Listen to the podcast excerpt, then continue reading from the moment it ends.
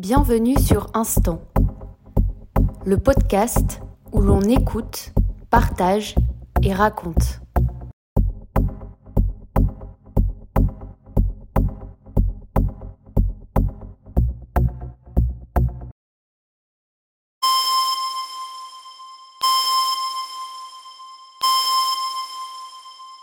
Pauline m'a fait part de 3 histoires qui lui étaient arrivées et j'ai souhaité creuser un peu plus et les enregistrer, afin de libérer la parole sur certains sujets.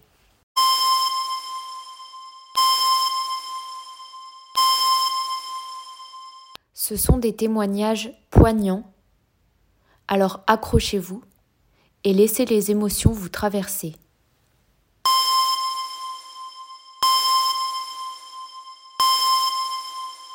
J'ai rencontré un homme charmant, dont je suis tombée, je pense, tout de suite amoureuse. J'ai eu, comme qui dit, un coup de foudre.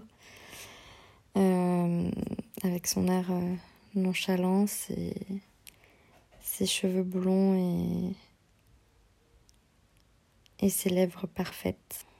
Ça a été, on va dire, un peu mon premier grand amour. Mais aussi... l'une de mes plus grosses douleurs, on va dire. Je suis restée, on va dire, 3-4 ans avec ce garçon. Dès le départ, ça a été chaotique. C'était « fuis-moi, je te suis, suis-moi, je te fuis ». Très passionnel. Dès que je m'approchais de lui, il fuyait. Et dès que je commençais à être... triste et déçue, et du coup à m'éloigner, il me rattrapait, il me disait des mots doux. Ça a été très long, très fatigant. À chaque fois qu'on se séparait, je pleurais de tout mon corps, et d'un autre côté j'avais un poids dans le cœur qui s'enlevait, et je respirais enfin, et je me disais c'est quand même vraiment, vraiment, vraiment bizarre. Et on a passé des années à s'engueuler, à s'en vouloir, à se faire tous les reproches du monde et à pas se comprendre. Il supportait pas que je sorte pas, mais j'avais du mal à rencontrer de nouvelles personnes, j'avais du mal à sortir, à familiariser avec de nouvelles personnes. Quand je faisais l'effort de sortir avec des copines ou autre, il était jaloux, il venait. Du coup, je pouvais jamais être qu'avec des amis. À chaque fois qu'il était là, il se sentait obligé d'aller voir ailleurs ou de draguer ou tout pour me rendre jalouse, pour que j'aie toute son attention, parce qu'il ne supportait pas que je parle avec d'autres personnes, que je sympathise avec d'autres personnes. Il ne supportait pas, il fallait que je sois que pour lui, qu'à lui. Il avait tellement ce manque d'affection, si on peut appeler ça un manque d'affection, parce qu'à ce point-là, c'est assez... poussé. Qu'un jour, j'étais en Espagne avec ma famille et un de ses amis qui m'appelle et qui me dit « Il est à l'hôpital, il est dans le coma. » Et j'ai flippé, j'ai pas compris ce qui s'était passé. Et quand je suis rentrée, je l'ai appelé, il était plus dans le coma, et il sortait, il allait en soirée et il voulait pas que je vienne. Alors j'ai pas compris. Un autre jour, il m'a dit que, je sais pas, il y avait des dealers qui le recherchaient et qui me connaissaient et que j'étais menacée. Et puis un autre jour, il m'avait dit qu'il avait besoin d'argent, du coup j'avais dû lui en donner. Et puis plein de petites choses comme ça, enfin des grosses choses. Et moi ça me paniquait, ça m'angoissait, je le voyais mal, il tapait dans les murs, j'essayais de le calmer, je comprenais pas, je faisais tout pour l'aider. Et un jour, il y a son meilleur ami qui est venu me voir, et il m'a dit « Mais Pauline, il te ment. Ça fait plus d'1 an qu'il te ment. Sur sa vie, sur ce qu'il fait, sur son travail... où il va, il te ment. Jamais de la vie, il a été dans le coma, il voulait juste que tu t'occupes de lui. » Et je me suis dit, mais à quel point on est fou pour raconter des choses comme ça. Un jour, sa mère m'a dit qu'il était bipolaire. Quand j'en ai parlé, il a tout nié. Je sais pas s'il veut pas le savoir, le comprendre, ou... j'en sais rien. Ça s'est pas arrêté là, hein. Ça a été du plus chaotique au plus chaotique. Quand je trouvais du boulot, il n'était pas content parce que je devais travailler et que je ne pouvais pas m'occuper de lui. Je devais toujours être là pour lui, toujours. Mais si j'étais là, il me délaissait parce que j'étais là. Donc peu importe. Il y a eu tous les mensonges, les histoires. Il m'a toujours confirmé à 8000% qu'il m'avait jamais trompé, même si il aimait bien envoyer des photos de lui nu à d'autres filles, draguer d'autres filles. Voilà, pour lui, c'était pas de la tromperie. Dormir avec une de ses meilleures amies, l'embrasser, des choses comme ça. Que j'apprenais au compte-gouttes à chaque fois, toujours par des gaffes de son frère, d'un ami. Voilà. Il passait son temps à fouiller dans mon téléphone. Dès que je parlais à un ami ou à une amie, j'avais pas le droit. Il m'insultait. Au bout d'un moment, il me disait que j'étais horrible, que c'était à cause de lui. S'il était si mal, que je le mettais dans un tel état parce qu'il m'aimait tellement et que, vu que j'étais pas là pour lui, c'était de ma faute s'il allait mal. Et puis la relation, elle s'est détériorée de plus en plus et moi j'étais pas bien. Encore une fois, je faisais des crises d'angoisse, je comprenais pas pourquoi. Parce que j'étais amoureuse d'un homme et pour moi c'était jamais assez bien ce que je faisais, donc voilà, et j'étais angoissée et toutes mes angoisses étaient compliquées pour mon couple aussi. Plus j'angoissais, plus il m'en voulait, plus j'angoissais, c'était un cercle vicieux et j'étais mal. La dernière année où on était ensemble, quand on avait des rapports intimes, j'avais mal, très très mal, à tel point que ça ne passait pas. Seulement il faisait en sorte que ça passe et je pleurais. Alors il arrêtait et il me disait que j'étais une merde parce que je pouvais pas être capable de remplir la seule chose que je devais faire pour lui. Et il me disait qu'il allait se finir dans les toilettes et puis il partait. Et à chaque fois, c'était ça. À la fin, à chaque fois, c'était ça. Et il me faisait culpabiliser. Et si je couchais pas avec lui, c'était une pluie d'insultes, de culpabilité, que tout était de ma faute, que j'étais trop stressée, que c'était à cause de ça que j'avais mal, etc. Et un jour, il m'a dit que j'avais vraiment un problème et qu'il fallait que j'aille voir une sexologue. Alors je me suis exécutée parce que je me suis dit effectivement que c'était moi qui avais un problème et je suis allée voir une sexologue. Cette sexologue, elle m'a dit la même chose qu'une psychiatre m'avait dit. Quitte ce garçon. La psychiatre, j'allais plus la voir parce que je m'étais dit pourquoi elle me dit une chose pareille. Ça se fait pas, elle le connaît pas, elle ne nous connaît pas, je comprenais pas. Puis lui, il m'avait dit aussi de plus la voir. J'ai vraiment honte de dire tout ça. Parce que je me sens vraiment stupide de ne pas m'être rendu compte de tout ce qui s'était passé. Et c'est très difficile quand on sait qu'il y a beaucoup de personnes qui vont nous juger encore en disant « Qu'est-ce qu'elle est bête celle-là » de rester, de pas se rendre compte. Mais honnêtement, on est tellement dans un cercle, enfermé et renfermé sur soi qu'on voit rien. Et on aime la personne surtout, alors on croit que ça ira mieux, on croit que ça va aller mieux, que tout est de notre faute, parce que c'est ce qui nous fait croire. C'est ce qui m'a fait croire. La sexologue, elle m'a dit de quitter ce garçon. J'ai pas compris. Elle m'a aussi dit d'aller voir une gynécologue spéciale à Lyon. J'ai pas compris non plus pourquoi, mais j'y suis allée. Encore une fois, mon cerveau, il a fait du bon travail, même si ça m'énerve, mais je ne me souviens pratiquement de rien. Et ça m'énerve parce que j'aimerais bien me souvenir. J'aimerais me souvenir, mais je me souviens pas. Pas du tout en tout cas. La seule chose dont je me souviens, c'est que la gynécologue que j'ai vue m'a dit « Mademoiselle, vous avez des lésions internes, externes, des bleus, internes et externes, et une déchirure importante vers votre vagin. » Et les bleus et les déchirures dans le vagin. Je ne sais pas ce qu'elle m'a dit après, je ne sais pas ce qu'elle m'a dit avant. Je sais que j'y suis retournée une seconde fois, qu'elle m'a redit la même chose, et ce que je sais simplement, c'est que dans ma tête, c'était parce que j'étais stressée. C'est tout. Ça a continué comme ça avec ce garçon. Ça a été très compliqué, encore une fois. Je disais de plus en plus non, forcément. Il me faisait culpabiliser de plus en plus, forcément. Je me souviens qu'une fois, je dormais. Je sentais que ma main faisait quelque chose. Et en fait, il se servait de ma main pour se donner du plaisir. Il me semble, encore une fois, mon cerveau a commencé à effacer, mais il me semble qu'il a commencé à vouloir essayer de me pénétrer avec ses doigts. C'est là où je me suis réveillée et on s'est engueulé. Et la seule chose qu'il m'a dit, c'est « tu pourrais me sucer aux mains ». Et là, je suis tombée des nues, je me suis dit « mais c'est pas possible d'être aussi con ». Et c'était trop dur, trop compliqué.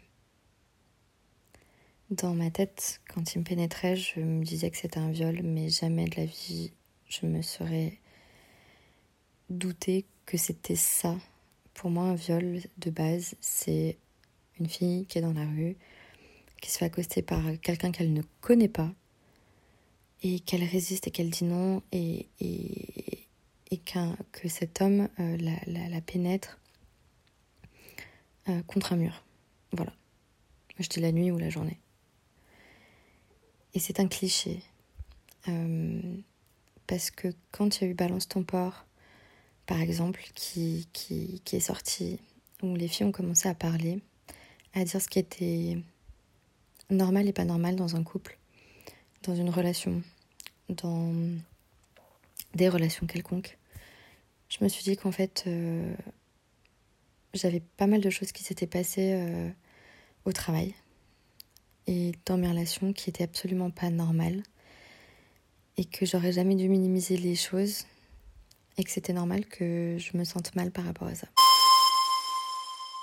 Donc je commençais à comprendre, mais voilà, pas plus. Et l'année dernière, je suis allée chez une gynécologue pour faire un check-up basique. Et elle m'a demandé mon suivi, chez qui j'étais allée avant. Et j'ai commencé à parler un peu de tout ça. De dire que j'étais allée à Lyon, que j'avais eu des lésions, que j'avais eu des déchirures, que quand je couchais, je pleurais, que je voulais pas généralement, quand je dormais aussi. Et là, elle m'a regardée, elle m'a dit « Mademoiselle, vous avez été violée ?» Je l'ai regardée, j'ai dit « Ben non ». Elle me dit « Si, ça s'appelle un viol ». Elle m'a dit « Vous en avez vécu plusieurs ». J'ai pas compris parce que je me suis dit que, encore une fois, c'était pas ça la définition. Et que j'avais pas pu être aussi conne quand même de pas m'en être rendu compte. Que j'avais pas pu être si débile de pas m'être rendu compte de tout ça. Et elle m'a dit d'en parler à un psy. Alors je suis allée voir un psy. Et il m'a dit « Mademoiselle, faut appeler un chat un chat. Vous vous êtes fait violer plusieurs fois par votre compagnon. » Et je lui ai dit « Mais oui, mais... » Il me faisait culpabiliser, alors je disais oui, même si je voulais pas. Il me dit « Bah oui, mais ça reste de la manipulation et un viol, parce que vous vouliez pas, et parce que ça forçait, et parce que vous avez été déchiré, parce que vous avez eu des lésions, parce que vous avez eu mal, parce que vous pleuriez, parce que vous dormiez. » J'en ai parlé à ce garçon, je lui ai dit tout ça. Il y a une fois où il s'est excusé, il m'a dit que c'était vrai, il m'a dit « C'est vrai. Je t'ai violée » et il m'a dit « Je sais que je peux te manipuler et je le ferai toujours ». Il m'a dit ça. L'année d'après, il a réussi à me recontacter avec un autre de ses comptes Instagram, parce qu'il arrive toujours un peu à faire ça. Il m'a reparlé et moi tout de suite j'ai attaqué là-dessus, parce que j'arrive pas à le digérer, ni à le comprendre, ni à l'intégrer dans ma tête. Et là, il a tout nié. Il m'a dit non, mais t'en avais envie, puis toi aussi t'étais bizarre au niveau sexe, et puis toi aussi tu m'as violée dans un sens. Et il a tout retourné contre moi. Et il a le don de me faire douter. Et malheureusement, j'arrive pas à me sentir... Je sais pas si on peut dire légitime, parce que c'est vraiment stupide ce mot, mais... Enfin, c'est pas le mot qui est stupide, mais... Je n'arrive pas à dire les mots à la suite. J'arrive à dire Pauline. J'arrive à dire je. J'arrive à dire viol. Mais tout à la suite, j'y arrive pas. Parce que J'arrive pas à me dire que c'est ça en fait, un viol. Et je m'en veux et je culpabilise. J'arrive pas, comme dirait le psy, à appeler un chat un chat. C'est très difficile en ce moment parce qu'il y a beaucoup de jeunes femmes qui parlent de ce qui leur est arrivé des années après, comme moi. Je sais pas si comme moi elles parlent maintenant parce qu'elles ont compris et que elles se sont réveillées. Mais en tout cas moi je me suis réveillée d'un très très long sommeil. Ah, maintenant il faut digérer tout ce qui s'est passé il y a plusieurs années. Alors heureusement j'ai pas vraiment de problème avec les hommes maintenant. Au contraire, j'ai l'impression que ça m'a rendue plus forte, dans le sens où maintenant je sais dire non. Je sais quand m'en aller, quand partir, quand dire stop. Je sais me défendre, évidemment jusqu'à un certain point. C'est triste d'avoir dû passer par là, mais j'arrive pas à me dire qu'un viol c'est possible dans une relation. C'est tellement difficile de dire ça. Le pire, c'est que dans ma tête, je me disais ce mot, je me disais c'est insupportable, cette chose que je ressens en moi. Je parle littéralement de son pénis, je ne supportais pas, je voulais qu'il sorte, je ne supportais pas. Ça, je m'en souviendrai toujours. Dans ma tête, je pleurais, et dans ma tête, je me disais, il faut qu'il s'enlève. La pénétration était insupportable. Je ne supportais pas, j'avais l'impression d'avoir un corps étranger en moi, ça me dégoûtait. Et je me disais, c'est un viol. Je me souviens, dans ma tête, m'être dit ça, mais pourtant, je n'arrive pas à me dire. J'arrive pas à le dire. J'espère simplement que si d'autres personnes l'ont vécu, qu'elles s'en sortent. Honnêtement, pendant 1 an, j'ai fait que des rêves où je me faisais violer. Ça a été très dur. Ça a été dur. Et je commence tout juste à m'en faire de cauchemars. Au boulot, on me demande toujours pourquoi je suis en retard. Enfin, c'est même pas on me demande, c'est on m'engueule parce que je suis en retard. Et toutes les nuits, je rêve que je me fais harceler, que je me fais violer, que je me fais droguer. Alors le matin, j'ai vraiment du mal, quoi. J'ai vraiment, vraiment du mal. L'écriture, ça m'a fait du bien. J'ai écrit un court-métrage et j'ai écrit un livre. Et justement, j'ai envie de faire bouger les choses et d'alarmer les jeunes. Et montrer ce qui n'est pas normal, ce qui est normal. Et montrer aux jeunes filles que... on peut dire non, et si notre mec il nous insulte et qu'il nous fait culpabiliser, permettre à ces personnes de pouvoir en sortir. Des fois j'avais peur de lui, j'avais peur de ses réactions, il m'angoissait vraiment. À partir du moment où je recevais un de ses messages, je ressentais une crise d'angoisse qui montait directement. Et ça me le fait encore quand je le vois loin, dans la rue.